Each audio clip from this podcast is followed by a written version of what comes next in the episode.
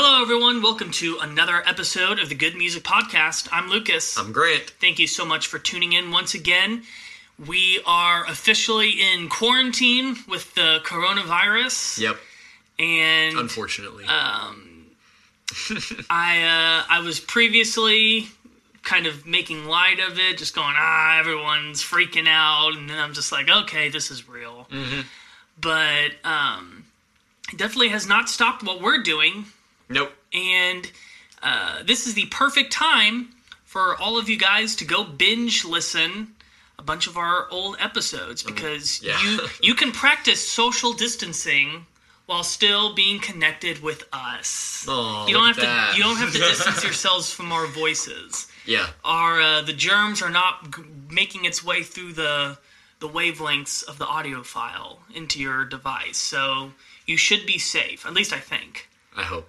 I don't know. I don't. I'm not an epidemiologist. I'm not a sci- I'm not a sciencer. Yeah. I'm a, I'm a man of art, not a man of science. Ooh. So, um, but yeah, uh, go check out all of our older episodes during this time when you're bored out of your mind and don't know what else to do. Mm-hmm. Um, it'll be a great way to kill the time. And uh, something that we're going to start doing fairly soon is we're going to finally start doing those volume twos that I keep talking about. Yeah. So you're definitely going to want to make sure that you brush up on certain episodes. That way, when those volume twos come out, you don't know which ones we're going to do first. Right. So that way you'll be ready. And um, on whatever platform you're listening on, please hit that subscribe button. It'll let you know when new episodes are available. We're still sk- sticking with our schedule every Monday morning, nine a.m. Central. We uh, actually record kind of ahead, so even if something goes crazy, like they put us on a national-wide lockdown, which everyone keeps saying is going to happen, mm-hmm. we've still got episodes under our belt to yep. be able to just whip whip out there. So you, sh- unless this lasts like a month of us not able to leave our houses, then... You know, you might see a lull there, but for the time being, everything should be fine. Yeah. So, um, and yeah, leave us a review, leave us a comment, uh, let us know, uh, you know, what you like, what you would like to see us do, what episodes you would like to see us cover in the future, what bands, and um, and then share with whoever you think might like a music information slash geeking out podcast. So. Yep. Uh, and then we've also got social media. We have an Instagram now. Yes. Uh, it's at Good Music Podcast, all one word. Yes. Uh, um, Grant is is going to be our fearless leader, social media-wise. Yeah. I'm trying to figure out Facebook. I don't really understand Facebook. I don't really understand how to get on Facebook yeah. at the moment, but we'll figure that out. So Facebook, that's that's what I grew up with. Yeah. Like, when I was a freshman in high school, that's when Facebook started getting really big. And so... When, when that's, you, that's what I grew up on, and I don't understand this Instagram crap. When you turned over the Instagram page to me, it had like one follower. Yep. And um, that was actually one of the teachers from my high school. That's pretty funny. Yeah, so Mister McIntosh, thanks for following our yeah. Instagram page. Oh yeah, I've known him I've known him for almost fifteen years now. No. Mm-hmm. He's small old, world. He uh, he we didn't go to school together, but we went to church together and we worked out at uh, at summer camp every year, and so wow, uh, he's a good friend of mine. And then we he taught at Lincoln for a couple years, the same year that I did before okay. he went to your school. Right. So we've just we've always been around each other and always been good friends. So if you're listening, Mister Mac, what up? But right. uh, we're gonna start creating um, some kind of regular social media posts to where you should hopefully see something from us every day. So we're kind of still, yeah, well, we're still formatting, we're still kind of getting... We won't overload your feed. We'll probably do something every day, but post yeah. every week. Yeah, for yeah. sure. Okay. Definitely. Yeah. And anything related as far as if we need to get your attention, like if we have another Doors fiasco, yeah, uh, that's where you're going to find, the that's the best way to be able to um, hear that from us. As well as we're still looking for those comments. Uh, we're going to be... Uh, putting some posts, some discussions out there. Our favorite posts we're going to put here on an episode. So we're going to encourage you guys, please get involved. We are starting to get a lot of followers now, but we definitely want to get some back and forth. We want to talk with you guys. This yeah. is going to be the another, especially with social distancing, This is going to be right. a great way for us to be able to still connect and, you know, not feel like we're completely alone. Right. So, so I had the flu this last week, which was perfect timing for all this quarantine stuff. Right. Luckily, it wasn't corona, but, you know, it gave me a good reason because, like, you know, there's some jobs that are just like, I don't care if it's corona, you still need to get out there. And yep. I was just like, well, I can't because I'm sick. Right. Although it was a pretty terrible week. But yeah. I'm all I'm all better now. But if you notice that if my voice is kind of not all the way there, it's because uh, I'm I'm still on the tail end of the recovery. I'm mm-hmm. I'm not getting germs on you, I promise. Okay. My family has moved back in the house. I was literally by myself for mm. a week with my dog. Mm.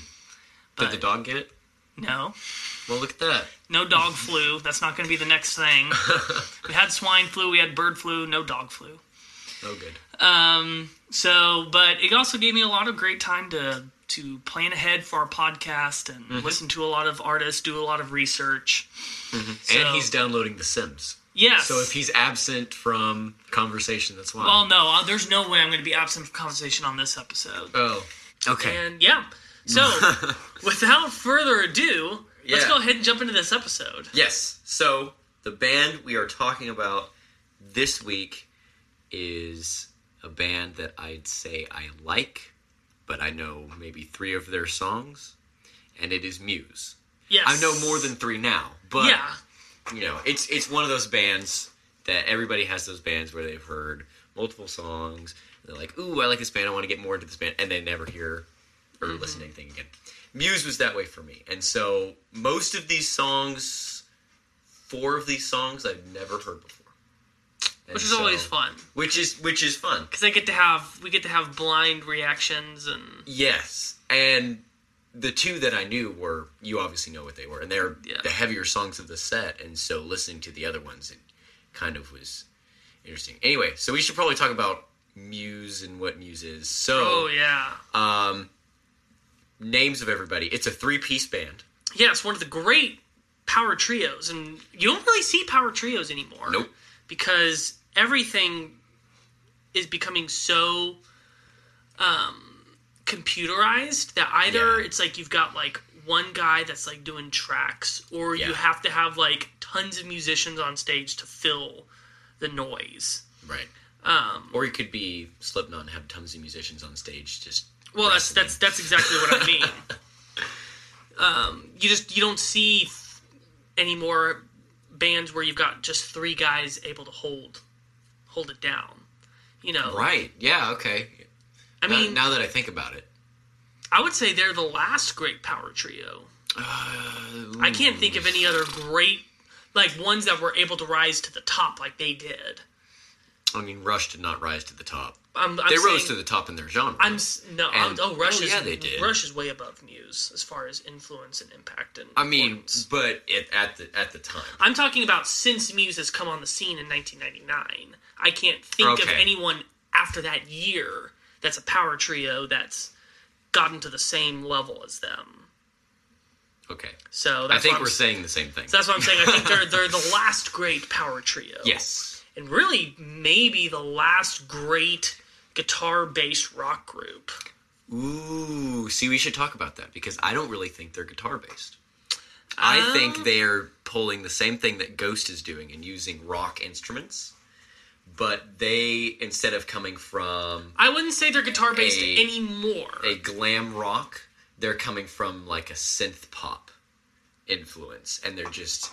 smashing it into rock instruments and trying to make it work. And it works well. I'm not, I don't say trying to make it work as, as a negative thing. Knowing their full catalog of music, I would have to disagree with that. Okay. I would say until until a couple of albums ago, I would say this is a guitar-based group. Because the guitar is such a vital part of everything that they do. Um, mm-hmm. Especially, I would say... You know, that for the first five records are so guitar heavy. And he was really doing a lot of unique new stuff with the guitar as well. Right, there's a lot of um, guitar synth.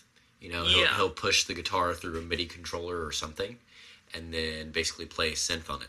And um, on the first song of the set, it's very obvious. This is um, this is where that. your technical knowledge of guitar stuff is going to right. come in handy. And I I dabbled in stuff like that before, and I was just like, oh, that's a cool sound, and then I moved on, um, because there were more interesting sounds to me that mm-hmm. I could make with the guitar. Well, um, anyway, we, we were about to start uh, talking about who the members of the band oh, were. Oh, right. We, got we should probably do that. Okay. Yeah, so the, cent- the center of the band is Matt Bellamy, the who's the singer slash guitarist slash piano player. Songwriter, I'm sure. And song, yeah. Or uh, or is it like collaborative? Well, they write the music together, but he's the lyricist for okay. sure. Uh, I think the other... Very good lyricist. The other two, they dabble, but he's like the main one. He comes, especially the ones where the mm-hmm. albums are more concept-based. Mm-hmm. We'll get into that in a little bit. Um, but, I mean, he's he's the the creative center of the band. He's truly truly a genius musician. His knowledge mm-hmm. of theory... Yes. And his technical ability on not just the guitar, but the piano as well. Uh-huh. I mean, the, that he can be equally as good on both of those. And he's an excellent vocalist. And an incredible vocalist, so identifiable. Mm-hmm. Um, it's just, he's he is he is a prodigy. Yeah. I want to say that first, their first record came out when he was like twenty, twenty-one wow. years old. Very young and was already playing at that level. Mm-hmm. It's incredible. um, and then you have, um, I, I had to look this up because I want to make sure I say this right because I always get this wrong. Chris Wolstenholme is the bass. Is the bass player. Yes. Um, He's also, his his head is recognizable. His head I is... should say that. And his bass tone, too. It's kind yeah. of metal zone-y. Mm-hmm. Kind of sounds like the buzzing bee. Yeah. Um, but super modern. Yeah. Sounding. Uh-huh. Uh, he kind of reminds me a lot of Trenton. You know. Oh yeah. Yeah. I Trenton can, plays I, a lot. Like I can see him being influenced by that. And then we've got uh, Dominic Howard on drums. Dom, as he's as he's called. See, whenever I, I see any performances of Muse live, they only focus on, um, and I forgot their names. Matt and Matt, Chris. Matt and Chris. Yeah. I've never seen Dom. See, I actually, as much as I love Matt and Chris, Dom is maybe my favorite member of the band. Oh, he's great. Yeah, there's no... He's he's one of the drummers that has influenced me the most, for sure. Mm. As far as his style and the way he plays and the way he constructs his drum beats, he's up there with Neil Peart I, and, yeah. um, and Nick Menza and Mike Portnoy. Like, mm-hmm. Dom, just the way that he is... He plays only... what needs to be played, mm-hmm. but he plays it so solid mm-hmm. and with such great groove. Yeah, I would say he's the less in-your-face version of Vinnie Paul. Yes, exactly. Very good groove, exactly. Right in the pocket, knows exactly what to play. He's the hard rock Vinnie Paul, and that's why, and Vinnie Paul is one of my favorite metal drummers of all time, and one of the ones that, again, I would say top five for me. Mm-hmm. Um, I would say that they're counterparts of each other as far as the genre that they're in. Right. Just, again, very, very tight, very exact, right. But mm-hmm. at the same time it grooves so well. Mm-hmm. So, you know, I I really love Dom and he's influenced my playing a lot. So, um, let's look a little bit at kind of their their trajectory. Okay. So this is a British band. Right. And I want to briefly talk about, like, why they sound the way that they do. And in my opinion, this band, they're like the spiritual successors to Queen. Oh, yeah, they are. uh, as far as just the the operatic nature of a lot of what they do, mm-hmm. the very theatrical, they're very diverse and eclectic. When you're listening to an album, you kind of don't know what style you're going to be hit with next. Yeah, and they're an arena-based band. Yes, they write arena songs. Mm-hmm. You know, they're not writing indie classics. They're not, you know, they're not writing really radio songs. Although some of their songs got really big on radio, that wasn't mm-hmm. the intention, I believe. Right. I think... Again, their intention was, let's make these big stadium anthems. Mm-hmm. And when you look at British music, um, really, Queen kind of was the most important band for them. It's the band mm-hmm. that kind of has gained the most respect in that area of the world. And so it's easy to see why Muse got so big over in Europe. Like, they're big mm-hmm. in America. They're nowhere near as big here as they are there. That makes sense, like, because I like, always thought they were an American band. Nope. They they are, like, I would say, like, they're the biggest British band of the last twenty years.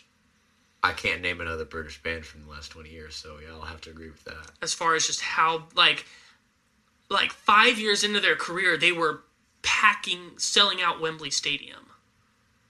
Wow. That's how big they got in such a small amount of time. I don't know what Wembley Stadium is, but I mean... I'm Wembley Stadium is about as big of a place as you can play in in London.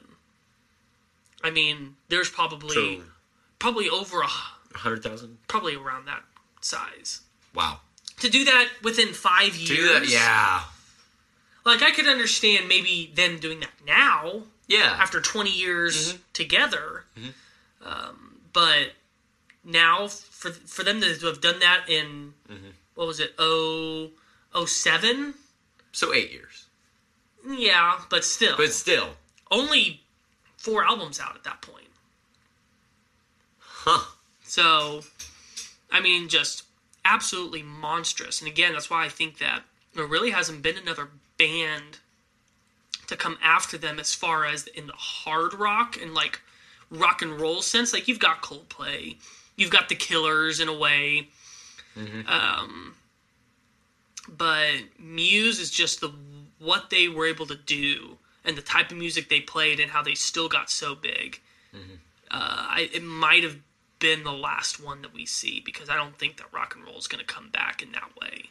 Mm. I really would like for it to, but... And I, and I fought... You can't kill rock and roll. No, you can't, but you can't I don't... kill rock and roll. I don't think you can revive it either. Like the man said... Yeah. Oh, well. Anyway. Um, so, yeah, the first album came out in ninety-nine, Showbiz. Right. And then Origin of Symmetry was in oh one. And that is a freaking ridiculous record. One that does not get talked about quite near enough. We don't have any songs. No, because it's the... also a very harsh record. There you go. It's, it's for those of you... Um, as far as the way I pick the songs, I'm picking them as if you've never listened to this band before. If you've never listened to them before, uh, Origin of Symmetry is not the album to start with. Oh. Because it is intense. Okay. Um, I might show you some cuts from it later because it's got some of the sickest guitar riffs I've ever heard. Oh, yeah. um, okay, good. But it was in oh four when Absolution came out. That's like... Oh yeah, and that had Hysteria on it. Yeah, which I've well, I would say I would say even more it had Time Is Running Out on it. That was like their first top ten, hmm. and I want to say that was their first album to go number one in the U K. Hmm. And so that Three was albums in. That was the album that really like broke them big in Europe. They were getting a really strong following. Like um, Origin of Symmetry was like this big critical hmm. hit. And they were really starting to get a large underground following. And then Absolution was, like, the breaking point where they just, like, boom. Mm-hmm. And then Black Holes and Revelations, I want to say that came out in oh six. Mm-hmm. I, I can double-check that. Yeah, oh six. That was the album that got them big in America. Because that had... Because that had Knights of Cydonia. Uh, and I Starlight. Ex- I would say Supermassive Black Hole was... I've never heard that song. That Knights of Cydonia as well. That being on um, on one of the Guitar Hero games really helped them. Oh yeah, yeah. And Starlight was a really really big hit for them as well. But that was that was like the the album that that like got them big in America. Mm-hmm. And then from then on, it was just you know let's just keep getting bigger and bigger. Resistance mm-hmm. was huge. Up, I remember hearing mm-hmm. Uprising everywhere. Yep. Mm-hmm. That was the first album that I heard. Um, after already discovering them, I discovered them right after Black Holes came out mm-hmm.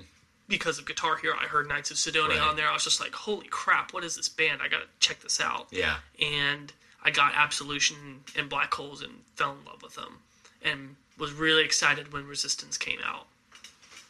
But Resistance was a big shift stylistically. It's kind of when they started to stray away from a lot of the guitar-based stuff. Really started focusing a lot more on piano, on synth, and kind of mechanizing their sound a little more.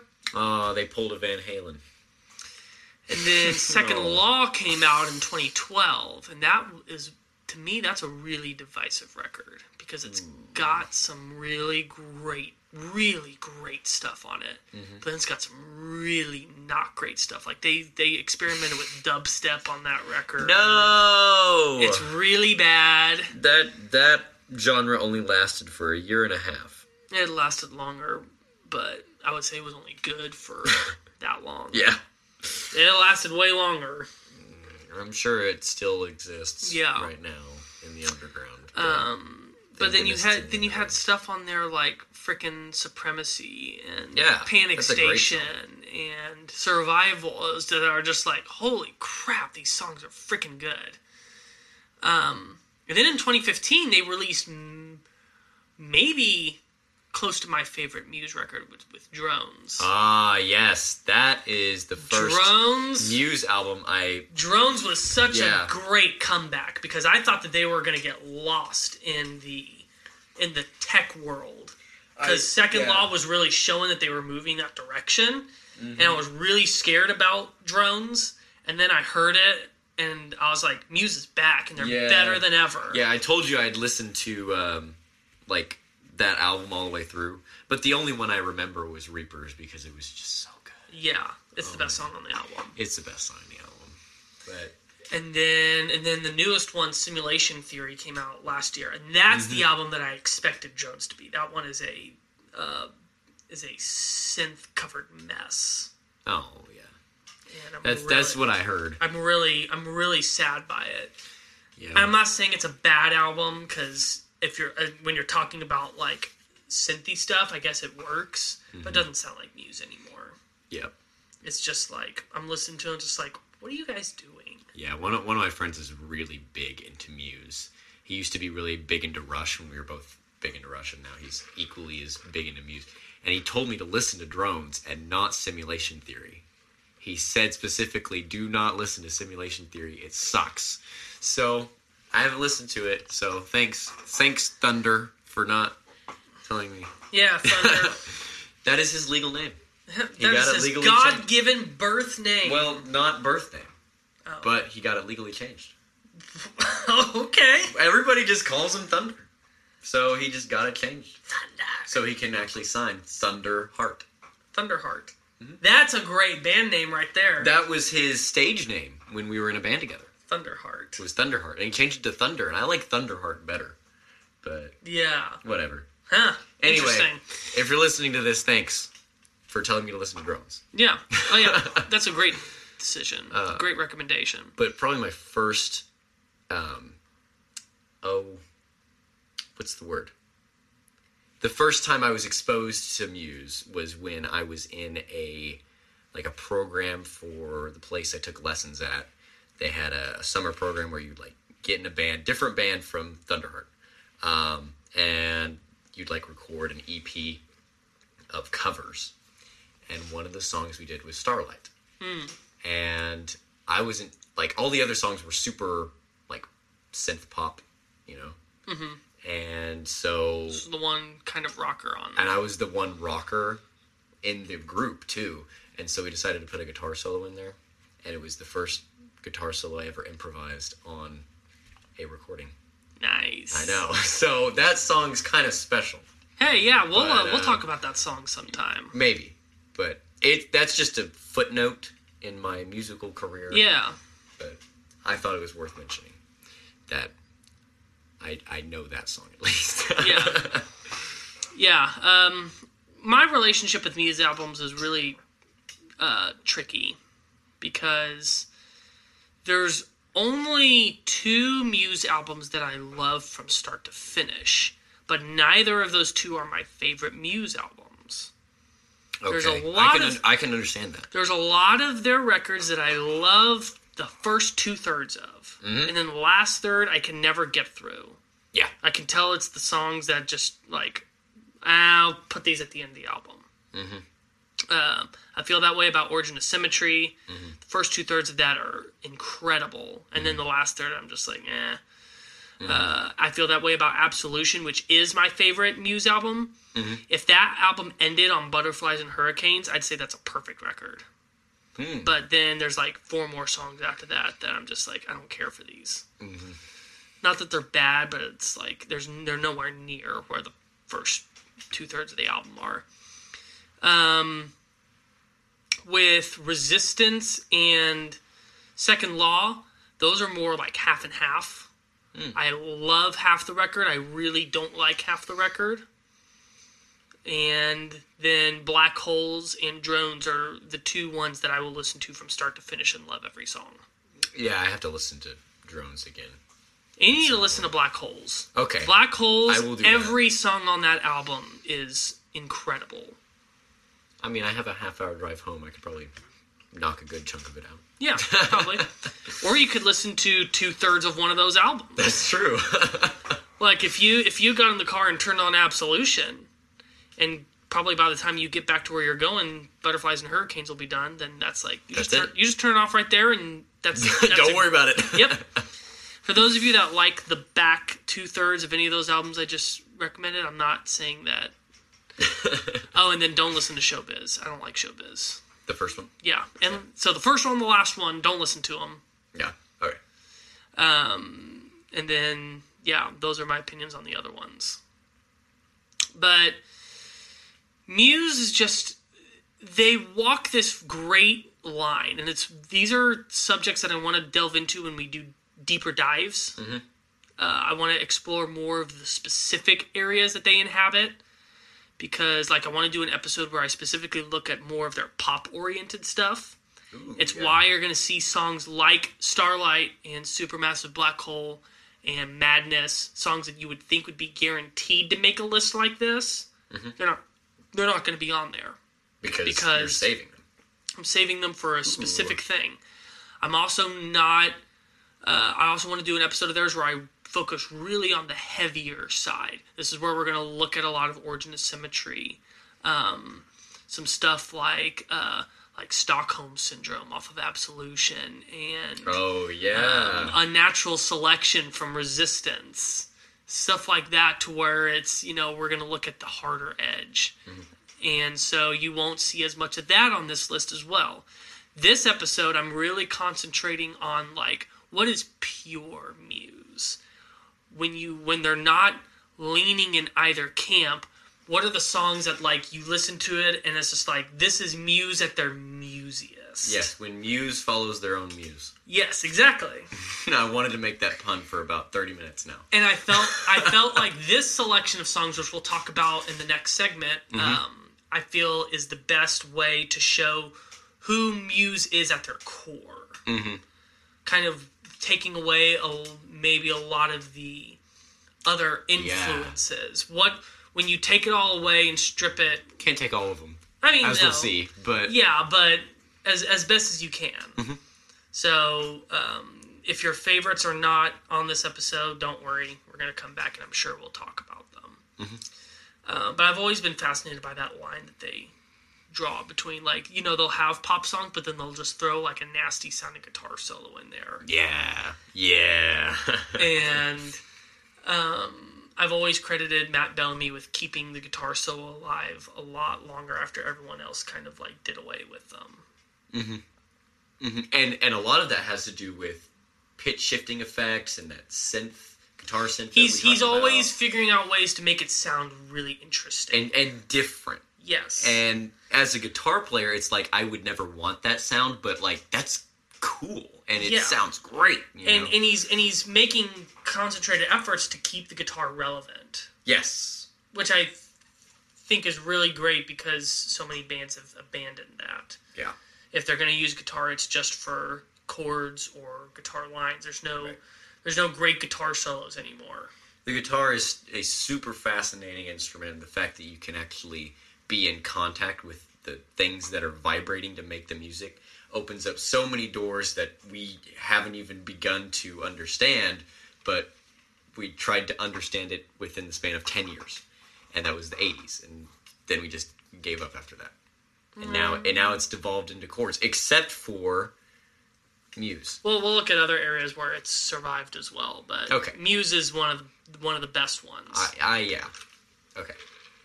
So with that, we'll go ahead and take a break. When we come back, uh, we're going to talk about the songs we've picked for this episode. So stay tuned. Hey, it's Kaylee Cuoco for Priceline. Ready to go to your happy place for a happy price? Well, why didn't you say so? Just download the Priceline app right now and save up to sixty percent on hotels. So whether it's Cousin Kevin's Kazoo concert in Kansas City, go Kevin, or Becky's Bachelorette Bash in Bermuda, you never have to miss a trip ever again. So download the Priceline app today. Your savings are waiting. Go to your happy place for a happy price. Go to your happy price, Priceline. Welcome back, everyone, to the Good Music Podcast. We are talking about Muse in this episode, and yes, it's time to, it's time to talk about the songs. So, what are these songs that we're picking out? Well, you mentioned earlier that these songs are not necessarily your favorite songs of Muse, or anyone's favorite songs of Muse, or their greatest hits, but rather a good um, representation of what their music is, and if it's your first time listening to them, what you might expect from the rest of their music. Um, all of these songs are in a Spotify playlist that you can find in a link in the description of every episode. Scroll down to the bottom, and the last seven songs we'll talk about in this episode. Uh, the first six are Muse, and then, of course, the bonus song, which we'll get to later. Um, and... And the songs are I sequenced think, in a specific yes, way. Yes, they are. So it's not just me picking songs as well and putting them in just some random order, but they flow from start to finish. I feel like this set flows pretty well. And um, okay, we'll talk about that. Yeah, we will. And um, so I want the songs to have to give you an emotional experience from start to finish. You mm-hmm. get to the end of it, and you're just like, ah, that was good. So, that's true on this set. That is true. So yeah, so let's go ahead and just jump right in with what I think is the best way they've ever opened an album. There's there's there's some stiff competition. Uh, you've got mm. Newborn off of Origin of Symmetry. You've mm-hmm. got Dead Inside from Drones, mm. which is what really hooked me onto that record. But Supremacy, starting off the second law, it's the best best song on the album. They're just putting right there up at the front. Mm. I remember when I listened to this album for the first time and hit play and Supremacy came on, mm-hmm. I thought that this was going to be a heck of a record. Mm-hmm. I was kind of let down more as the mm-hmm. album went on, but...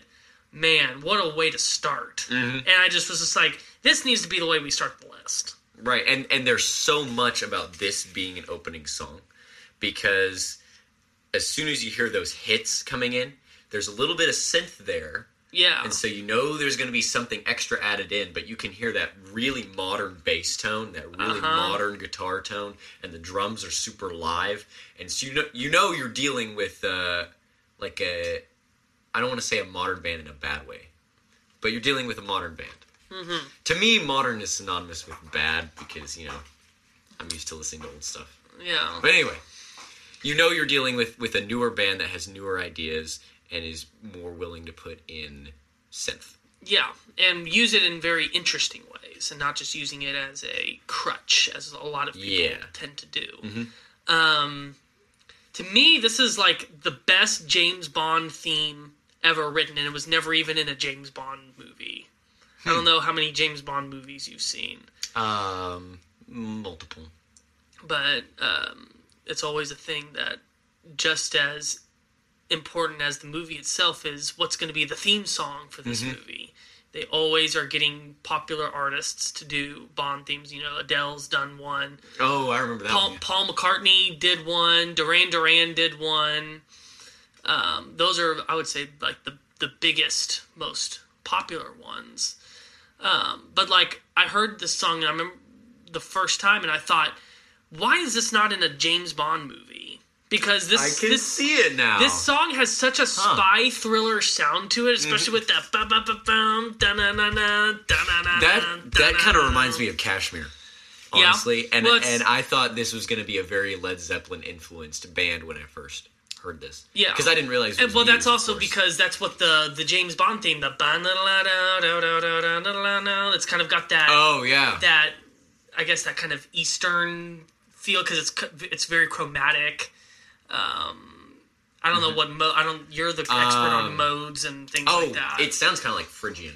Yeah, so that would be consistent with mm-hmm. kind of the Eastern. So that's, I remember hearing that, and also it's very similar to um, Paul McCartney's Live and Let Die. That There's, was a James Bond? Yep, yep. It was off the movie Live and Let Die, which I'm sure you know. Huh. You're probably familiar with the Guns N' Roses version. I'm familiar with both versions. And but I, how they have that ba-na-na, da-na-na, ba-da-na, da-na-na, yep. da-na-na, da-na. So which sounds better in the McCartney version. Yes, it does. um, but, but when I heard Supremacy, but that, that synth line, that's what my mind went to, was Live and Let Die.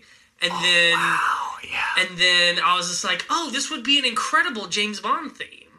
Should be. And they should write a James Bond movie called at the, Supremacy. At the very least, I thought that um, I thought that this would be like a great audition tape, and that after hearing this song, the producers would be like, "Get Muse to do the next theme song."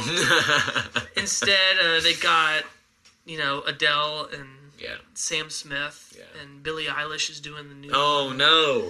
Actually, I'm I'm pretty excited about that. I actually like her. Oh, okay. She's she's doing some really cool, interesting things. Okay. It's a great song. And, um, and that riff would sound better on guitar, I'm just saying. Mm, it wouldn't have fit on this on that, honest. But we're getting anyway, way off we're getting track. way off track. Um, but this song, I think, if I knew that it was no. How do I want to say this? I felt like it was Muse when I heard his voice because it's very distinct, but I didn't want to commit my mind to being like, oh, this is definitely Muse, because I wanted the music to speak for itself.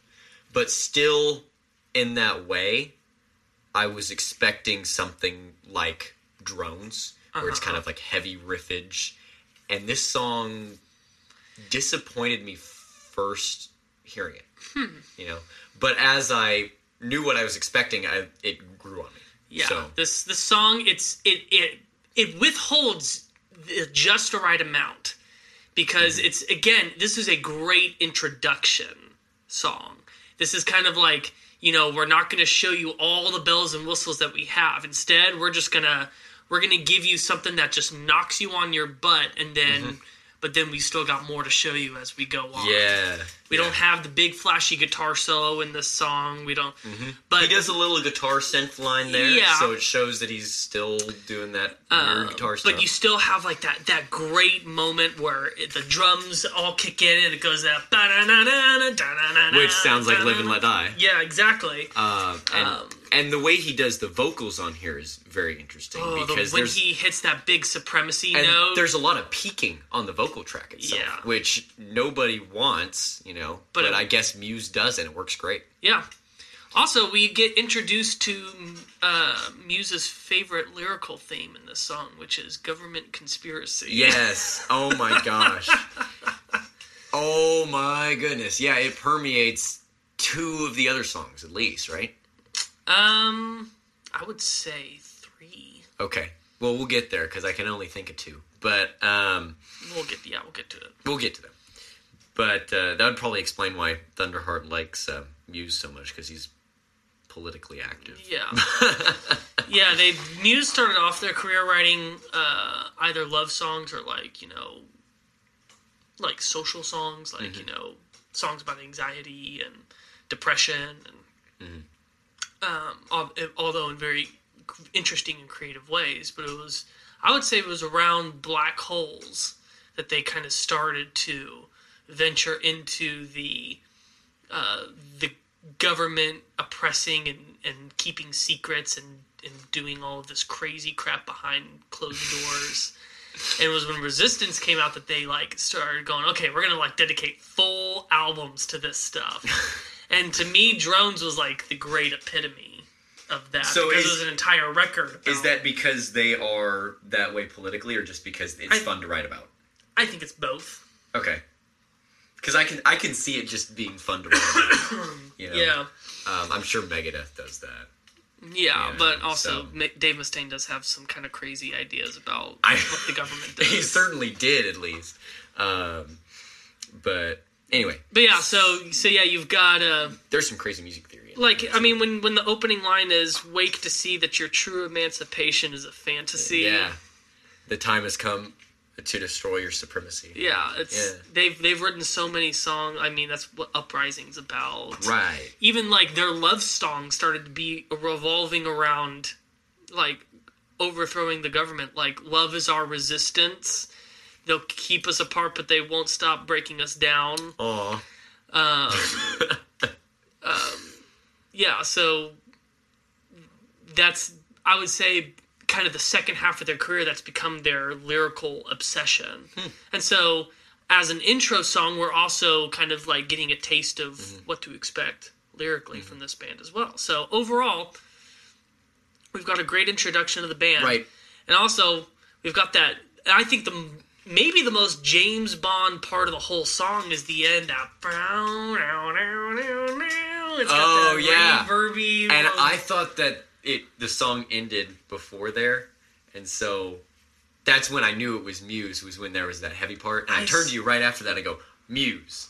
And then you're like, nope, not done. And then there's that, just completes the song with that little guitar. I still remember vividly hearing this song for the very first time. Oh, I do too. It was and, like a week ago. and and my mind being blown, but then I that that song ended, or at least I thought, and then they did that final guitar, and I was just like, yes! I remember like being in the car just going, yes! Yes! They did it! And then it was just, the rest of the album. Well, I wouldn't say the rest of the album. The, the next three songs were still really good. Not as good as Supremacy, but I remember still like listening to it just going, oh god, oh yeah, and then... And then from that point, then I was just like, eh. Mm-hmm. But it kind of creates the, this guitar line creates this bit of like this mysterious, like right. suspense. Like, again, I could, I could hear that guitar line and seeing, and it's showing on the screen, like directed by such and such, and then it fades to the next. Yeah. Scene. Mm-hmm. And I so, was thinking that too. Yeah. And so we fade into the next song with a, one of the great Muse bass lines. Uh, and it's off of Absolution. Yep. This song is Time Is Running Out. Yes. Is this one of the songs that you were talking about has to do with political? No, but the music video sure is. It does, yes. Um, which we probably don't have very much time to talk about all the music videos, but five out of six of these songs have music videos. Yes. And that's just because they are the top of the top. They have the budget to do it. Yep. Um... This was one of the first music videos that they did. Well, it's one of their first albums. It was on the third album. Yeah, the third album. Yeah. But yeah, this was their first big hit. It's the first mm-hmm. single to crack the top ten in, mm-hmm. in Europe. Th- this, in my mind, is, is a generic pop song done very well. What, it's been musified. It's been Again, musified. Again, this, this is a song that I would say is... I would only say there's like... Like...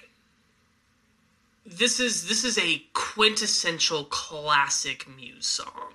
One of the few mm. ones that I put on this list. The mm. one that it's like you they they play it at every live show. Everyone knows all the words. Um, this is one of those ones that like I would say most people, if they were to name a couple Muse songs, this is one of the ones that they would recognize. Huh. Um, okay. Would and, not have guessed. And yeah, I think this is this is this is pure Muse in this song. Mm-hmm. I, I will say this song um, has some interesting theory behind it, just like the previous song, mm-hmm. where when they'll go into the chorus, they'll drop to the four chord, which is kind of rare. Yeah. Um, but it still sounds like a release of energy, mm-hmm. and that's because Dom kind of goes a little bit crazier on the drums. Oh, so... Yeah, we should probably talk about drum beats in this song. Oh, yeah. I love playing this song on drums, especially that, that pre-chorus. Yeah. Uh-huh. Oh, yeah. I, he really kind of... That became one of his... Um, one of his... What's the word I'm looking for? Um, Iconic. One of his, yeah, one of his signature grooves is go. the yeah. way that he could play on the toms and kind of get these tribal beats going mm-hmm. while still making it sound clean and very intentional. Yeah. Um, it's something that I still haven't quite mastered, but it's something I always work on whenever I'm playing along with Muse songs is let's mm-hmm. work on my tom work. Yeah, I wish I could do that too. And um, yeah, I love just the way he... Rem- Dom reminded me a lot of Neil Peart in the way that he constructs his drum grooves, mm-hmm. he, in the way that he orchestrates like the first time you hear the groove, it's going to be very basic. The mm-hmm. first time you hear a fill, it's not going to be super complex. But then mm-hmm. as they're returning to different parts, he's playing them slightly different each time and adding kind of a level of either in, uh, increased complexity or increased intensity. Mm-hmm. And so... Uh, I can see that. Yeah. That's something that Neil Peart always did, that he would, you know, he would start things off relatively simple. I mean, it was still Rush, it was still Neil Peart, yeah. But as the song would go on, he would kind of increase the complexity of what he was doing to where this the the fill would, or the groove would be kind of the same, but he would add in this this little extra thing to make you feel like the song's moving forward. Mm-hmm. And uh, Dom does that as well, and that's that's I think that's a subconscious thing for a long time, but as I've gotten older and kind of examined it more, I think that that is a reason why I've really been drawn to him, because I love that way of drum composition. Yes, and you mentioned that that's your favorite um, song structure, is that linear increase. Well, and so it makes sense that if the say, drums were linear. Yeah, yeah, increasing. yeah. And I, I guess I wouldn't say that they... Because the song doesn't always increase in intensity, because it has kind of ups and downs. Like, it's, you know, you have that big post-chorus, and then it, like, drops well, down. Well, this song, yes, yes. But just the way, again, that they, they, they progress the song, he's not... Like, he's playing it really tight and really simple. Mm-hmm. But he's just adding little little sprinkles here and there, to where it's not just either he's playing the same thing, or he's doesn't sound like he's making it up on the spot either. He's mm-hmm. planned exactly what he's going to play, mm-hmm. and he's orchestrated in a way to where it builds to a satisfying conclusion by the end of the song. Mm-hmm. Um, and this post-chorus, I think, is fantastic. Yeah. It's probably... I don't... Mm, it's one of the best written parts of this set. I was about to say it's the best... Part now, to clarify, your post-chorus is the ooh, ooh yeah, yeah, yeah. Mm-hmm. yeah. That is so fun to try to sing along to, because it's mm-hmm. way up there. Yeah. But it's very melodic, and it's very simple. Mm-hmm. But as a musician, it still appeals to me. Yeah. To me, my favorite part is those pre-choruses where he's jamming on the toms. Mm-hmm. And then yeah, I, that is cool, too, yeah. And then I love the groove on the second verse, too. Oh yeah, mm-hmm. yeah, yeah. Um, so yeah, this yeah. song is also pretty.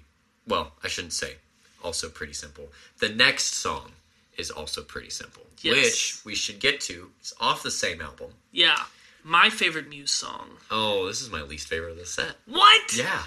What? It was kind of forgettable. Oh. Honestly, I as I would, you know. go through each song and try to like think of like my favorite part of every song. I just couldn't think of my favorite part. Maybe the best bass intro of all time.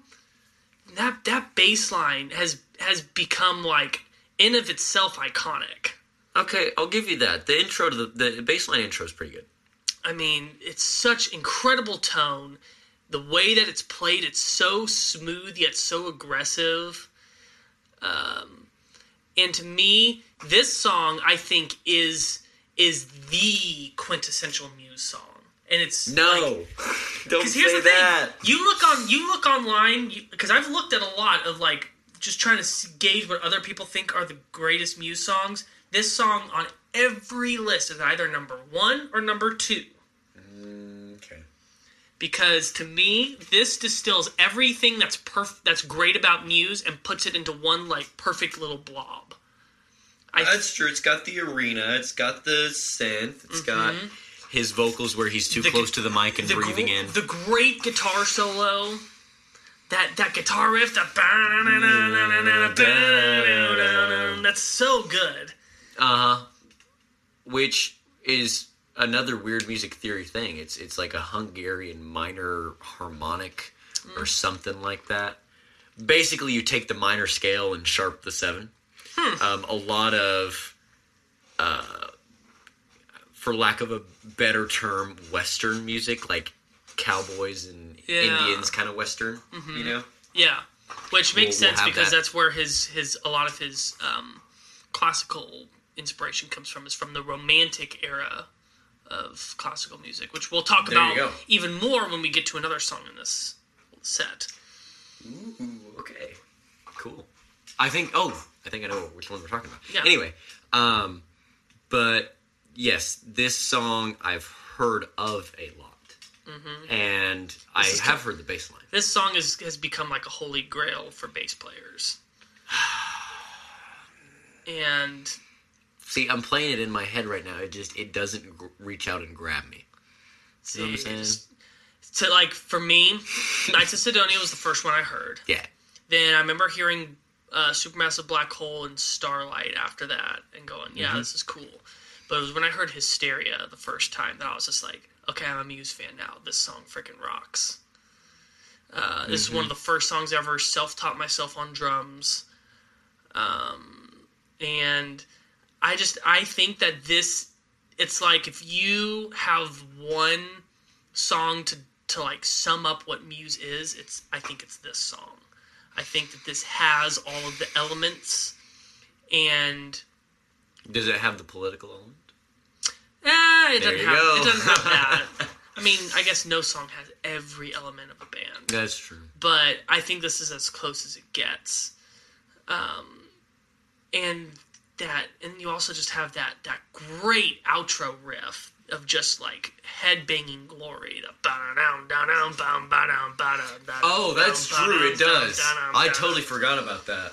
Yeah, and I was picking around on that um, the other day. And I'm like, that is so simple. It's just chromatically walking down. Yeah, but yeah. it's but it works. So that's that's a that is a Muse trademark, is to have these great, like, groove outros. Oh, oh yeah. Which oh, we'll, we'll talk about we'll some talk, more. Yeah, but that actually is in a lot of their songs. It's just like they'll mm-hmm. finish the vocal and then they'll go to like, right. they'll go to one more section that they either introduced earlier in the song or something that's completely different. Right. And they'll just like, you know, they'll, you know, he'll just smash on the crash cymbal and they're just, right. they're just. And that's, that's one of my favorite. I, I mentioned a couple minutes ago that your favorite song structure is that linear track. My favorite is just a normal song. You have a normal, you know, intro, verse, chorus, verse, chorus, bridge, solo, chorus, chorus. And then you have that intense breakdown that is in a different time signature or tempo or whatever of the song. And mm-hmm. it just isn't, doesn't sit quite right, but it grooves so hard. And yes, yeah. this one um, does do that. This outro, yeah. So I'll, I'll give you that. That's a great. And outro. I think you need to you need to observe the guitar solo again, because that's one of my favorite Muse guitar solos. It's it's like it's simple and melodic, but it's got it's just it's got attitude and it's got this this this epic nature about it. That oh, that's a solo? Yeah, I just thought that was a lead line. I no, I mean because because he then he kind of adds some stuff into it and. When it opens up into the chorus, the mm. Okay. Well, I guess I didn't even know it was a solo, so it served the song, yeah. which is good. Yeah. I mean, there's something to be said about that. I think that you need to, now that you know that now, this is this is like the essential Muse song for a, that didn't change what I like. I about think it, you though. should. I think you should give it some more listens. Okay. Because okay. I, I, mean, I will do that. Yeah, but anyway, so we we've got a lot of momentum moving forward though with this song. Yes, we do. In a way, that guitar solo to me is almost kind of like it's a turning point in the set.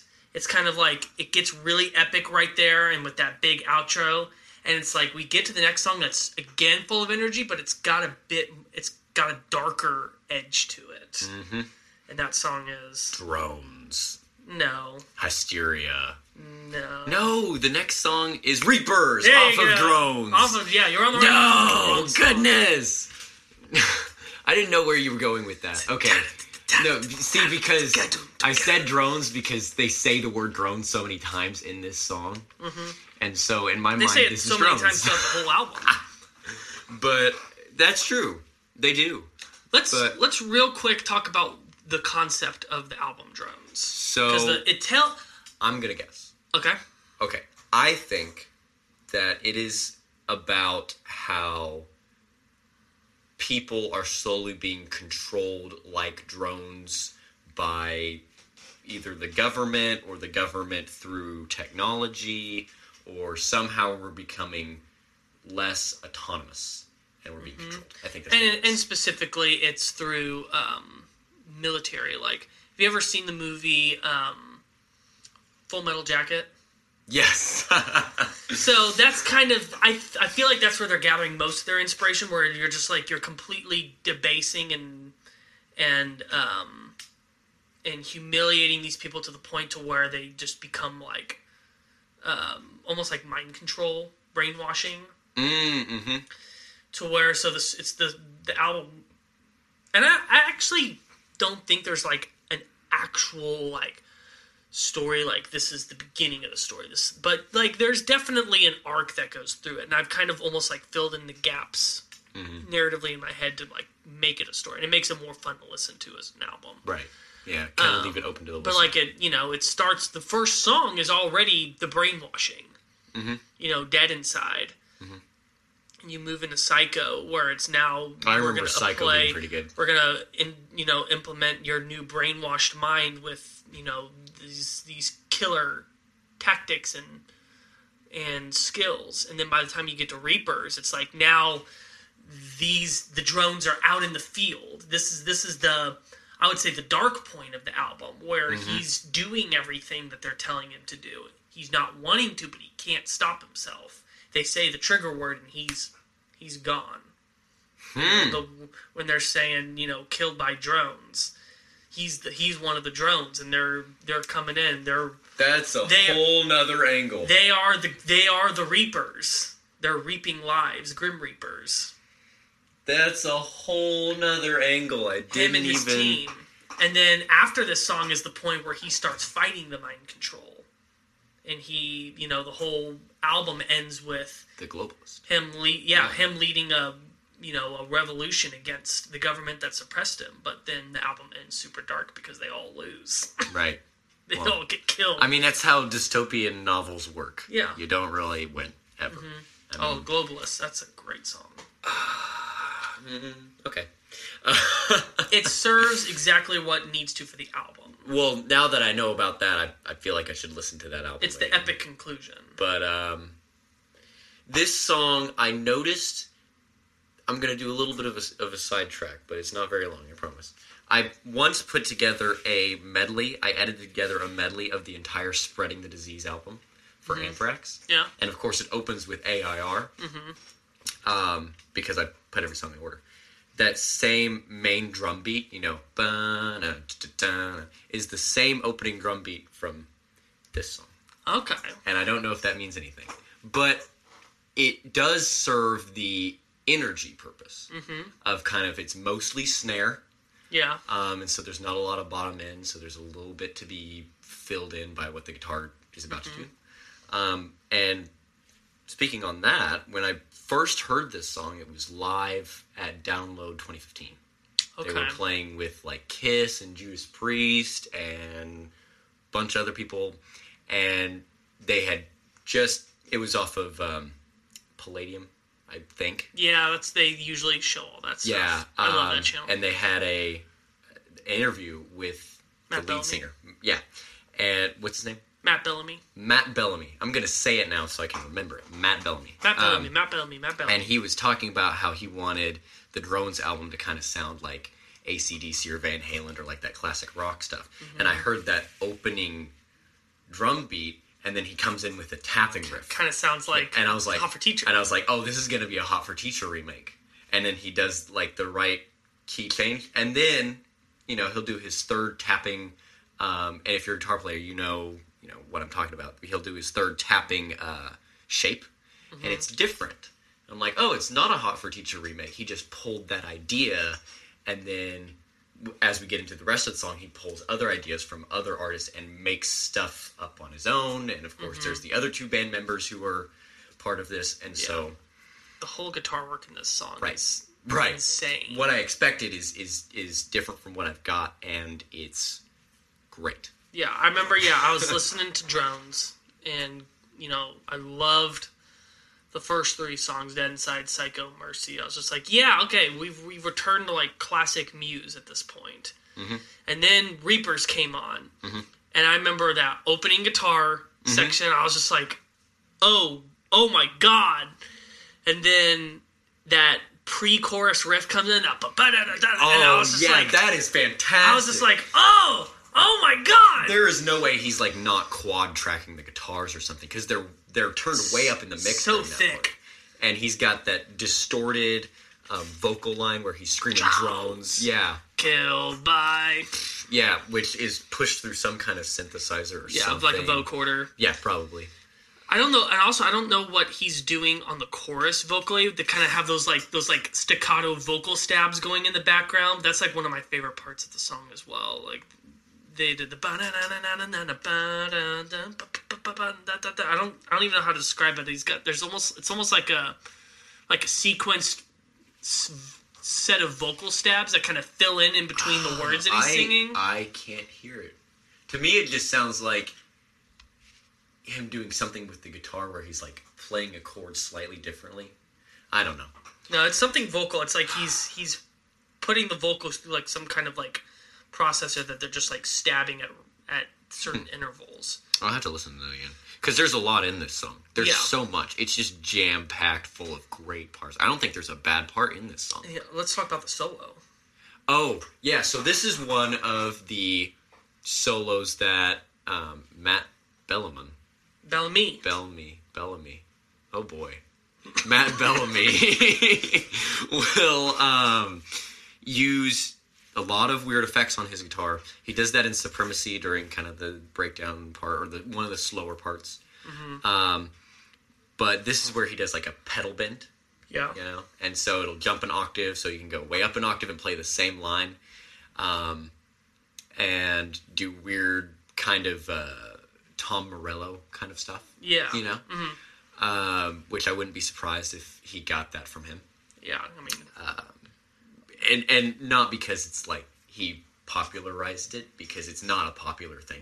Mm-hmm. Um, well, I mean, it, it is in, I would say, like, more modern rock and roll. Okay. I mean... Not maybe pop- stuff I don't listen to. Yeah, which is the whole reason we do this podcast. Which is the whole reason we do this podcast, is... Yes. Um, and so... All that to say is this is another instance of Matt using different pedals and different effects to turn the guitar into something that it wasn't before. And he's playing a very synth line, mm-hmm. pushed push through a very synth-sounding guitar sound. But it's very distinctly guitar, because you can hear kind of the sweat in him playing it. Yeah. You can you can feel the emotion. Mm-hmm. Yeah, that whole... Which you can't do with the synth. The whole climax of that guitar solo where he's just, like, strumming so mm-hmm. fast onto those... I don't know what he's effect he's doing on that. The... Durr, just, durr, durr, yeah, yeah that, he's, just, that, he's just pedal bending an octave, yeah. It's, you mean for the fast staccato? Yeah, it sounds, oh, he's just picking fast. Yeah, I mean, but I mean, just like to where he's going... Wow, wow, wow, like, just that, getting that sound of it. It's so good. Yeah. Oh, yeah. It's certainly distinct. I mean, if you don't like it, it's distinct. And then speaking of Muse end song breakdowns. Oh, man. Here come oh. here oh, come we, the drones. We still... Oh, there's still more before we get there. Okay. There's still more. So, after the... I think it's after the second verse, and they go back into the... Yeah. There's that drum kind of tom yeah. following it. Yeah. And then suddenly there's a crash, and it's just a very straight four four, and they're playing that riff. When I first heard that, I about knocked my head into the steering wheel. I was listening to it in, it, to it in my car, and it's just, it was instant headbang moment. So I had to steal that idea in one of my own songs, because it was just so good. Mm-hmm. They would play an offbeat riff, and the drums were kind of offset from the... From the unison well, it's, it's, guitar it's, line. It starts off playing identical to what the guitar line's doing. Right, but right, then, But right. then when the beat comes in, it comes in that, that eighth note early. Yeah, yeah. The I mean, like, yeah, the bass guitar unison line doesn't start on the one. It starts, it starts on the slightly and. after. It starts so, on the and of one. Right. And so the drums coming in first, you don't really expect it. Yeah, so. it's it's a great little twist of um, expectation. I had, to, I had to say that. So when you're listening to this song, pay attention to that, because that, I think, is the second greatest, greatest part of this song. And you were just about to mention, in my opinion, the greatest part of this song. The metal, the metal which man the, in you. Which is the, here comes the drones. Yeah. Which reminds me of Domination. The end of Domination. Yeah, yeah, you know? yeah. Um, which also kind of has a very sing-along chorus and the same kind of um, breakdown at the end. Yeah. Um, and sing-along in a different way. But it also has a siren in the background, because it's like, mm-hmm. here comes the drones. It's like, oh no. Yeah, it's it's it's the point. It's almost like you could. It's almost like a soundtrack to a massacre. Yeah, mm-hmm. Where it's just it's chaos. It's, you know, stuff is blowing up. And people mm-hmm. are getting taken out left and right. Mm-hmm. Like the, the here come the drones. You're screwed. They use ten of the twelve notes in the twelve tone scale to play this riff. Hmm. Yep. And I didn't realize that until I was, like, trying to, you know, pick it out on the guitar. Yeah. And like, wow. But that's a that's a Muse thing, is they'll go chromatically. Mm-hmm. And um I've got a really long fade out on this song where it's just like, oh yeah. It's just lingering on the devastation mm-hmm. of that riff. Mm-hmm. And it, it kind of lingers a lot in the uh, in the music video too. Is mm-hmm. that they'll take a long time to kind of finish the whole video as well, because there's a lot of layers to it, and we probably don't have time to talk about that because there's so much about the songs we're about to get to. Um, but yes, and the siren reminded me of Escape. I'm also going to say that there's a lot of songs that this song reminded me of. Yeah, because I th- I think. It was a very inspired song. Yeah. More so than the previous songs. Because I talk about his, Hysteria was my least favorite. And I think it's because it's... Yeah. There's no callbacks to anything else. I think that's what makes it so great. It's just... It's just, it's purely from inside them. And I think this, this is too, but there are, you know... they're def, you can definitely hear where they're coming from. But they it's still very heavily processed through the Muse filter. Right, and that that's what's inspiring to me, is I can hear their influences, and they're a lot of the same influences as my own, or at least close to. But it, but it's still, like, undeniably them, but, it's their sound, yeah, it's their so, signature all yeah, over it. Yeah, me as being an artist, it's like, I can do that same thing, is I can still have these influences that I draw from, but it's still me. Yeah. So, I enjoy that. And that, amongst all of the other reasons why we have previously mentioned, makes this... my favorite song of the set. Yeah, yeah, I didn't feel it was.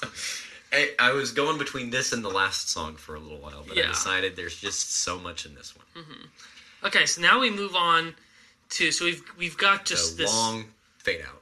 Yeah, and at this point it's just kind of like, okay, let's step back a minute. We can't top this mm-hmm. in intensity, at least not without getting, yeah. like, insane. This song kind of starts... I'll say it starts like a Devin Townsend song, ends up like a Queen song, and then finishes like another Devin Townsend song. Be- because he'll play that piano. We talked yeah. about how he was uh-huh. a piano player. Yeah. Um, excellent piano work in this song. Um, oh, we should name the song. Yeah, the Let's United the States of Eurasia plus, plus collateral, collateral damage. damage. Yes. So...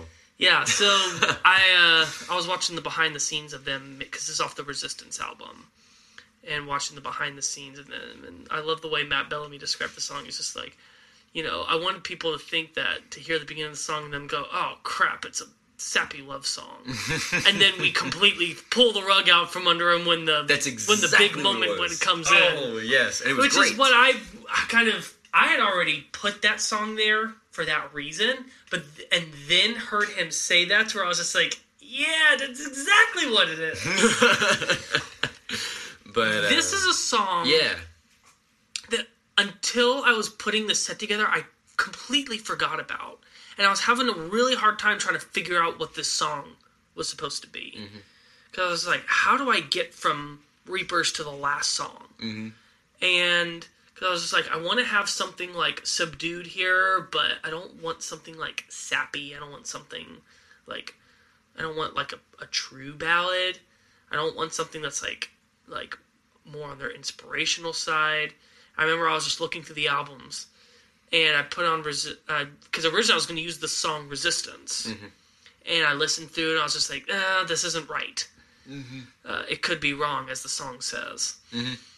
And then I just put on United States of Eurasia, and I was just like, oh, oh. I forgot about this song. And I listened to it a couple more times. I was just like, oh my gosh, I forgot how good so- so this, this song is. So this is the deep cut? Yes, this is the deep cut. It's of, a great deep cut. Because they like don't ever play this song live anymore. They only, I want to say they only played it on the Resistance tour. Because I was at one of those shows. This this was another contender. Honestly, this was another contender.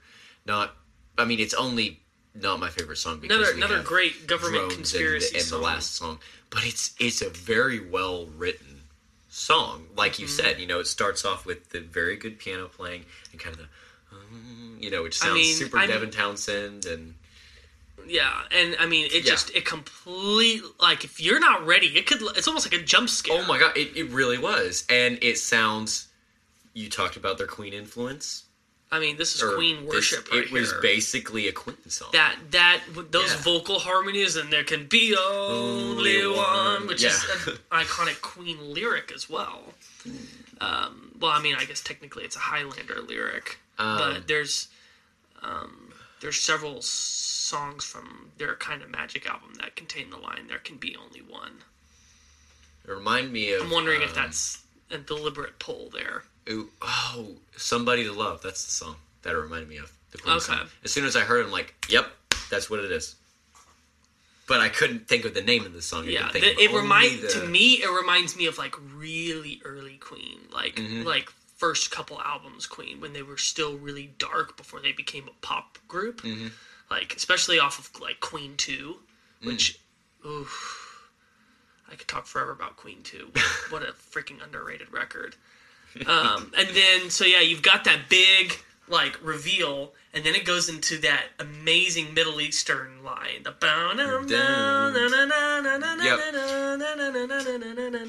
yep. Yeah, which which is kind of a callback to Supremacy. Yeah. Yeah. Um, with with kind of the, the synth and stuff. Mm-hmm. And then still made me think, oh, maybe there's some Led Zeppelin influence, you know, and... Mm-hmm. Which every, I mean, every time I hear anything that has any sort of Eastern sound, I think Led Zeppelin influence. And yeah. I know that's so wrong, but I think that. Because not that much of their stuff had that sound. No, it's literally only Kashmir. Well, it's not only Kashmir. That was only, I would say that's the only big song. Yeah, but I mean. Yeah, there's some other album cuts that have that sound to it. Um, but, yeah, and so, and then you have that, I would say it even, you think that it can't get more Queen, but mm-hmm. then when it goes into the Eurasia, Ja, ja, ja. Yeah, that that whole section is just like you. That's that's about as Queen as you can get without like mm-hmm. completely plagiarizing them. And and then that's of course the final vocal line that right before has a very different breakdown from the previous two songs, mm-hmm. and kind of that slow. Go back to the piano, only the piano, and then some sound effects as yeah. well. So this is a, an actual classical piece. Oh, they didn't write this. They did not write this. Oh. This is actually by um, Friedrich Chopin, which mm. he his stuff is really, really hard to play because... Chopin. Chopin. Pronounced Chopin for some people. Chopin. I, I pronounce it Chopin. Chopin. It's Chopin, not Chopin. I've heard some people say Chopin. C H O P I N P I N? Mm-hmm. Yep. Chopin. Yep. I mean, I'll agree with you, but I've heard it pronounced Chopin. Um, so, anyway. Because of the fact that a lot of his stuff, piano-wise, is very hand-independent, um, as well as it's meant to be played very emotionally, to where it's you're not playing to a strict rhythm or a strict dynamic. It's about, you know, like, you can stagger both of the hands to be playing almost like different tempos. To get mm-hmm. that dramatic effect. And so um, I think it's really, it shows how great of a piano player Bellamy is because... Was it one take? Uh, it sounds like it was. I don't know okay. for sure if it was. But I was just wondering, like, if you wanted to do different tempos, you could do two takes, but... Okay. No, I don't, I don't see him doing that, though. And I've seen him play the piano live. He's certainly capable of doing some freaky stuff on the piano. Okay, well, there you go. He's not a he's not one of those musicians that like like Axl that fancies himself kind of as a piano player. Oh, and he'll just he'll he'll like block chord his way through November Rain. Oh yeah. No, Matt yeah. Bellamy is a like he could be a classical concert pianist if he wanted to. He's that good. Hmm. I'll have to show you a true uh, a song that has a true Matt piano solo because it's just like disgustingly good. Um, but that kind of gives us the the true emotional relief that mm-hmm. the song originally fools you into thinking you're gonna get, and then I like that at the end of the song, there's a plane flying overhead, mm-hmm. and, and then there's kind of a little bit of a fade out. Yeah, and so then, you know, it's pretty much it's like I would say it's not a plane flying overhead. I would say it's a it's a nuclear warhead.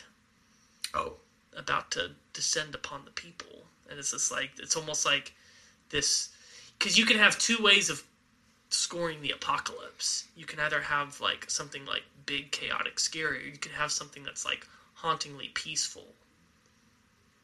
Mm. And I think that that's what's because it's collateral damage, right? Because you've got the the kids playing, and then you hear this the, the missile coming, and right, and then which leads us to the apocalyptic wasteland of our final song. See, I, I didn't even know that. But okay, this song is called Knights of Cydonia. This song is amazing.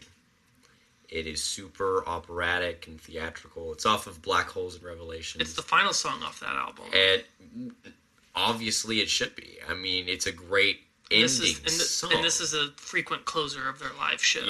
Yep, it closed, um, downloaded. It actually closed the night that they played. They, they were the final band. And, mm-hmm. and and fireworks and everything at the end, of course. And I noticed that everybody in the audience was singing along to this song, you know.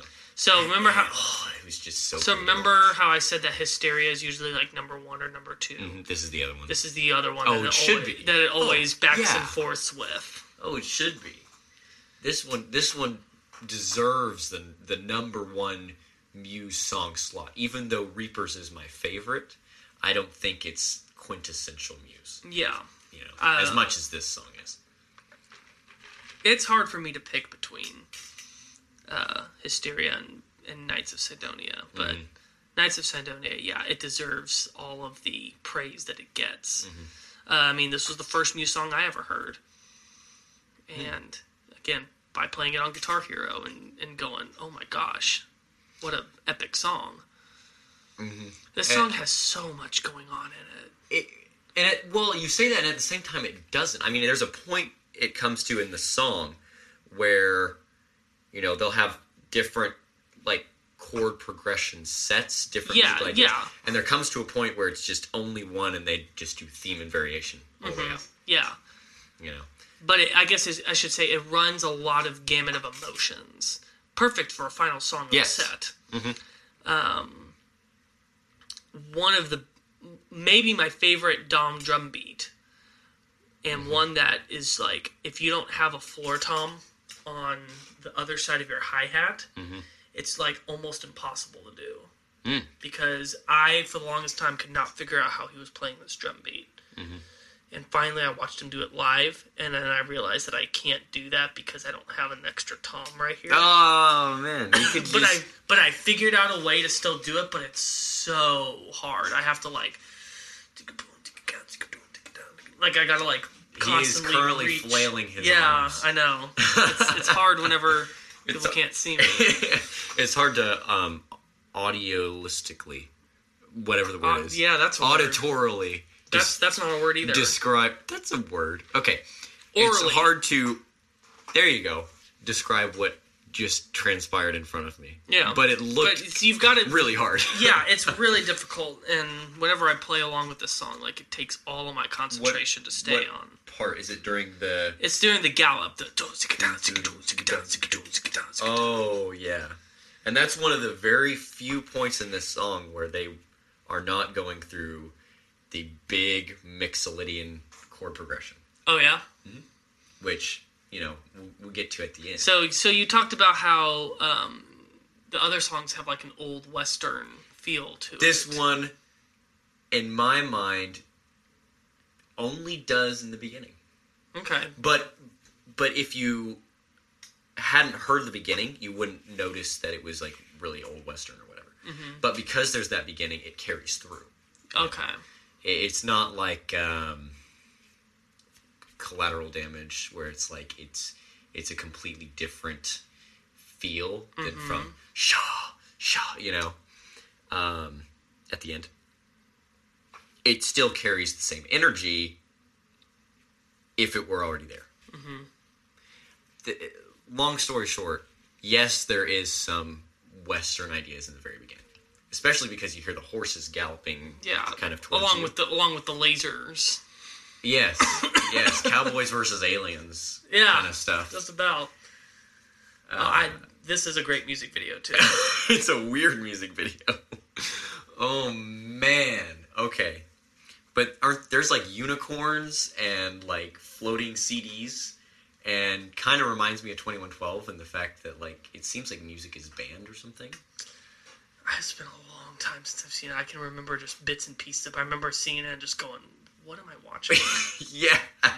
No, there's there's definitely the political aspect, I feel like. Yeah. Because he's saying in the main chorus, you know, no one's going to take me alive. It's time. It's come to make time things has right. come to make things right. You and I must fight for our rights. You and I must fight. I mean, yeah, that's that's one of their tried and true political anthems of you can't control us, we're going to rebel. Mm-hmm. You know, again, that's that's Uprising, that's... Um, you know, that's Supremacy, that's mm-hmm. it's Knights of Cydonia. It's they've they've got uh, yeah. they've got so many. I mean, I would say Supremacy is is more of like the oh we're gonna overthrow you because we can, whereas Knights of Cydonia is like you can't tell me what to do kind of I, political rebellion. I mean, that you know sounds I mean? like the same thing to me. Okay, well, tomato more... tomato potato.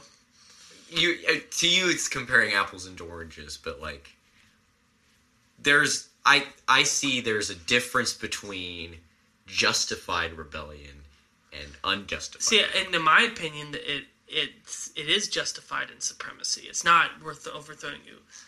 Um, because we can. Because we know that you're up to no good, and we know that what you're doing is, is not right, and so... That's why you're saying you don't have long, I'm on to you. Like, I know what you're doing, and you're not going to get away with it. Okay. Okay. Oh, yeah, because there is the I'm on to you line. Mm-hmm. Um, but once they sing this chorus, I think that's the rest of the lyrics. Yeah, because it's, it's, the song is very lyrically sparse, mm-hmm. but, it lets oh, the, it but it lets the grooves speak for themselves. Oh, oh so, yeah, yeah. Once you get... And talking about grooves, maybe the greatest Muse groove of all time is the is the final riff of this song. Yes, so so they're going through the a very basic Mixolydian chord progression, which is kind of like the one major, and then the flat seven major, which is basically just E major, D major. And then I think A major is the next one, and then back to E major. And a lot of generic, you know, eighties rock songs will have that same kind of chord progression. Tease Me, Please Me by Scorpions. Mm-hmm. Same chords. Um, a lot of Rat songs. I think we talked about uh, seventeen goes through kind of the same hmm. ideas. Um, and so there's some eighties influence there, you know, um, which we've talked, I've talked a lot about influences with them. Probably, I don't know why, but maybe because I can just hear it from them versus other artists. Um, but then they go into, it's gotta be like the simplest riff. but, yeah, it's so... But it's set up so well. Yeah. And that's the hardest thing. Having the vocals come in first by can, itself, and yeah. then it builds up, and just that, that release of tension is just, it smacks right. you. Yeah. Mm-hmm. Mm-hmm. Um, I've yeah. seen, I've seen Muse twice live. Both times when that song kicks on, like, the whole crowd gets up and just starts jumping. No, I believe it. I would be, too. Are you kidding me? Oh, if there was a mosh pit, yeah. I would be not in it. I would There's not really it. a mosh pit at a Muse show, but it's more of, like, you know, it's more of arena to where it's everyone's, like, together. Right. Everyone's banded together mm-hmm. instead of fighting each other. Mm. But, um, oh, yeah. Musical context is everything, I think, with Muse. Yes. I think that's that's what has been shown throughout all these songs, is there's some kind of good riffs because of where they're placed. Mm-hmm. You know, if, if they had been placed in perhaps a different musical context, it would kind of been, you know, haphazardly thrown around and seemed kind of mediocre. Hmm, interesting, you know? Yeah. But because they place things the way they do, especially with this riff... They're great arrangers. It's awesome. Yeah, and, and we talked about that earlier with, with one of the bands that we're going to get to in a future episode. Did that very well. Did another very generic um, chord progression, but they placed it at an excellent spot in the song that it was something novel. Yeah. And Muse did that with this song. Awesome. Well, those are our six songs, so we're going to take a small break, and when we come back, we're going to talk about the bonus song, so stay with us. Another day is here, and you're ready for it. What to wear? Check. Breakfast, lunch, and dinner? Check. Planning for what's next and how to save for it? That's where Bank of America can help. For your financial to-dos, Bank of America has experts ready to help get you closer to your goals. Get started at one of our local financial centers or twenty-four seven in our mobile banking app. Find a location near you at bankofamerica.com slash talk to us. What would you like the power to do? Mobile banking requires downloading the app and is only available for select devices. Message and data rates may apply. Bank of America N A, member F D I C.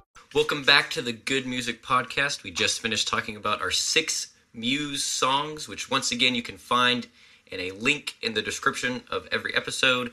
And now we are going to talk about the bonus song and our final thoughts. So... what is a bonus song? Bonus song. This is a song from an artist that I probably would not give an entire episode to, although that's not always the case. Like, I would say this band, maybe in the future, if I learned more about them, I could give them a full episode. As of right now, I wouldn't. Mm-hmm. Um, but it's my opportunity to be able to talk about great songs that... from artists that maybe, say, don't have the, a large body of work to be able to pull from. Mm. Um, I can already see, though, this being controversial as a bonus song, but I still just want to talk about it. Mm-hmm. But um, I like for there to be some kind of connection with the main artist, um, either that be similar sound, similar time frame, whether there be a personal connection with the members of the band, and so that way it's not just like some random song that I'm mm-hmm. picking. So, the song that we're talking about for the bonus song this episode is Reptilia by The Strokes. Yes, which is, uh, I don't know. This song, I I wouldn't say it was necessarily a bonus. I, I feel bad saying that. But, anyway, what's the connection? We'll talk so, about why I didn't like so, it. So, um, you can hear a lot of similarities oh, between... Yeah. the sound of this song and from what Muse was doing. They were around at the same time, kind of in the same scene. Obviously, Muse was way bigger, but the Strokes got got big-ish. Mm-hmm. Uh, my sister was really into them for mm-hmm. a while. Um, Julian Casablancas, the lead singer, he's kind of been able to transcend a bit his band to kind of have his own thing going. I have heard that name, yeah. And... Um, there, I could probably scrape together a list of songs for them. But it's like I kind of don't want to. Then yeah, but I really like yeah. like I've heard other songs there. So I'm like, yeah, it's okay. I really do like this song though. This is a song that I've listened to for a long time. It's always kind of stuck with me. So I want to I want to hear your opinions on it. Once again, like um, Hysteria, I think it was just forgettable. You know, it's just there's nothing special about this song. See, I disagree. I, don't I think, think I don't think there has to be like these. these crazy ideas and songs for them. I mean, when, you, when, you're, when you're put against Supremacy and United States of Eurasia and Knights of Cydonia, you kind of stand, got to stand out a little bit.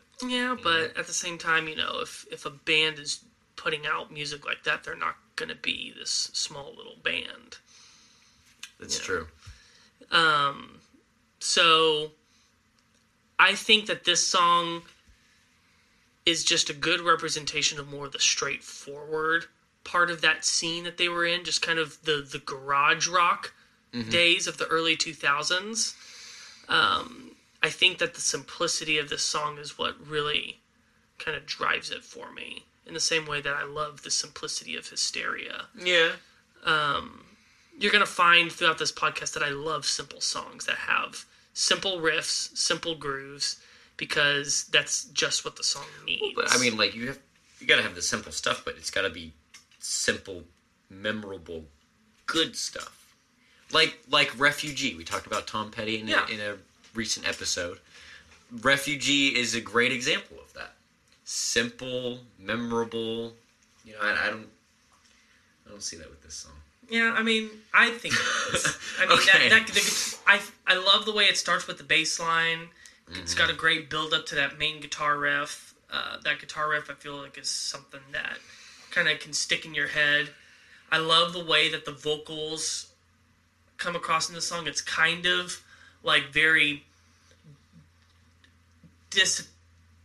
disjointed, but at the same time, like, very intense. It's kind of um, almost like it's removed emotionally, but at the same time mm-hmm. emotionally charged. I think it makes mm-hmm. it great for the lyrical themes of the song. Which is?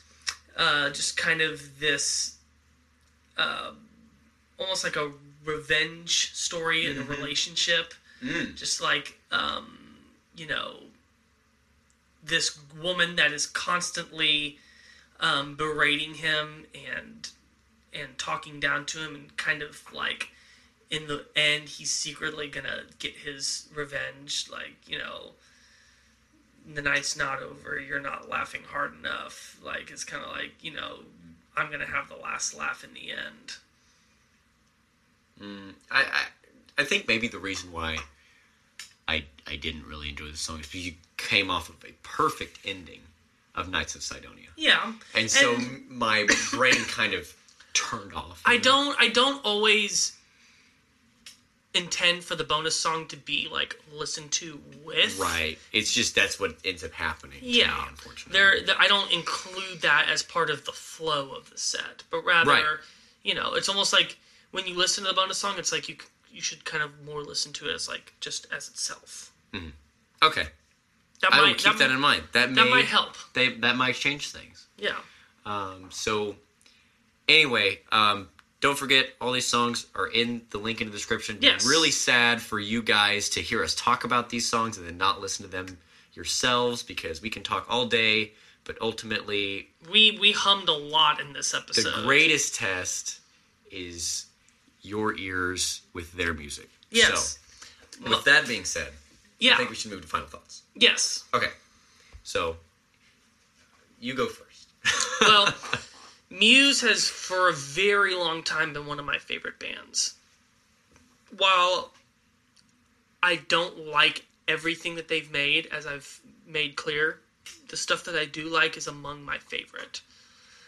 Um, they were hugely influential on me, starting off when I was learning to be a musician. And even though I don't like what they're doing musically now, I'm going to continue to follow them until they aren't a band anymore. And I wouldn't say that my appreciation for them has gone up mm-hmm. in the research for this, just because my appreciation for them was already at a very high level. Mm-hmm. And so... um but it was really fun getting to kind of try and brainstorm, because I find that with the artists that I really love and that I know, like, pretty much everything that they've made, it makes the list a lot harder, because mm. I also know about all the deep cuts that I could put in there. Yeah. And I make so, like, I had a lot of variations on this set mm-hmm. that I finally nailed down, but, like, you know, I knew all these songs that I could fit mm-hmm. in there, and that made the decisions a lot harder. But mm-hmm. it also makes it a lot more rewarding, because I feel like I can make a better list that way, because I know more intimately what I'm working with. Mm-hmm. Okay. Well, I guess I'll try to turn all my thoughts into cohesive language. Um, the language of the cohesives. before this uh, podcast, obviously, I told you I'd only listened to, like, three songs that were not off of Drones. Mm-hmm. Um, I loved Reapers. I loved Knights of Cydonia. I'd heard Uprising before. I'd played Starlight before. Um, and I didn't know about kind of the United States of Eurasia Supremacy side of Muse, mm-hmm. you know, and this was my first introduction to that. Yeah. And before recording this segment, Lucas had showed me Butterflies and Hurricanes and um, Space Dementia. Space Dementia, which is a lot of Matt Bellamy. Bellamy. Bellamy? I was going to say Bellamonte for a second, so... Bellamy. Bellamy, Matt Bellamy, showing his musical prowess on the piano in a very impressive way. And so I didn't increase my appreciation of Muse by listening to these songs, because already I had heard my favorite songs of the set. Okay. You know, but going through this podcast, just recording this podcast, and you kind of telling the story of Muse and, like, what they're all about and all that stuff, increased my appreciation more than probably just listening to any oh, of the music. Cool. So I think going forward, I'm going to, or I should say, this band is probably going to end up turning into another Pantera or Ghost or um, I can't think of another example, like Metallica, where it's like I've heard a few of their songs, and then very slowly I'll start delving in deeper and deeper and deeper, and then I can't escape, but until I've listened to everything. So that's probably what's going to happen, um, no matter what. I think I said that about Soundgarden. That's actually not the case. Um, it turned into Alice in Chains. But anyway, I am digressing. I am not a Muse fan, but I am optimistic about hearing some more Muse music. Groovy. Groovy. Oh, and the other thing I was going to say was Muse is kind of like a... I think if I had to put them into one word, it would be vibey. Yeah. They're not a hard rocking band. They're not like a dance band. Like, if you want to listen to mu- uh, Muse, it just kind of gives you kind of like a, mm, like good feeling, you know? Mm-hmm. Yeah. Just, you vibe to it. Mm-hmm. That's a good way to put it. That's my other final thought. Okay. Yeah. All right, well, thank you guys so much for listening to this episode. If you liked it, please hit the subscribe button. Share with your friends, people that you think uh, might like this kind of thing. And uh, leave us a review. Um, let us know what we're doing right. And uh, let us know what bands you want us to hear, uh, you that you want to hear us talk about next. And um, don't forget that we've got episodes that come out every Monday morning, nine a.m. Central. Um, on our next episode... Trying to think. Ooh, we're going to be going to the to a formative band of the alternative rock scene. Oh, yes, nineties. We are. And I'm I'm going to be really excited to talk about this classic one. Band. Yes. Yes. So uh, check in next week for that one. And uh, once again, thank you so much for listening. I'm Lucas. I'm Grant. Keep on listening to good music. See ya.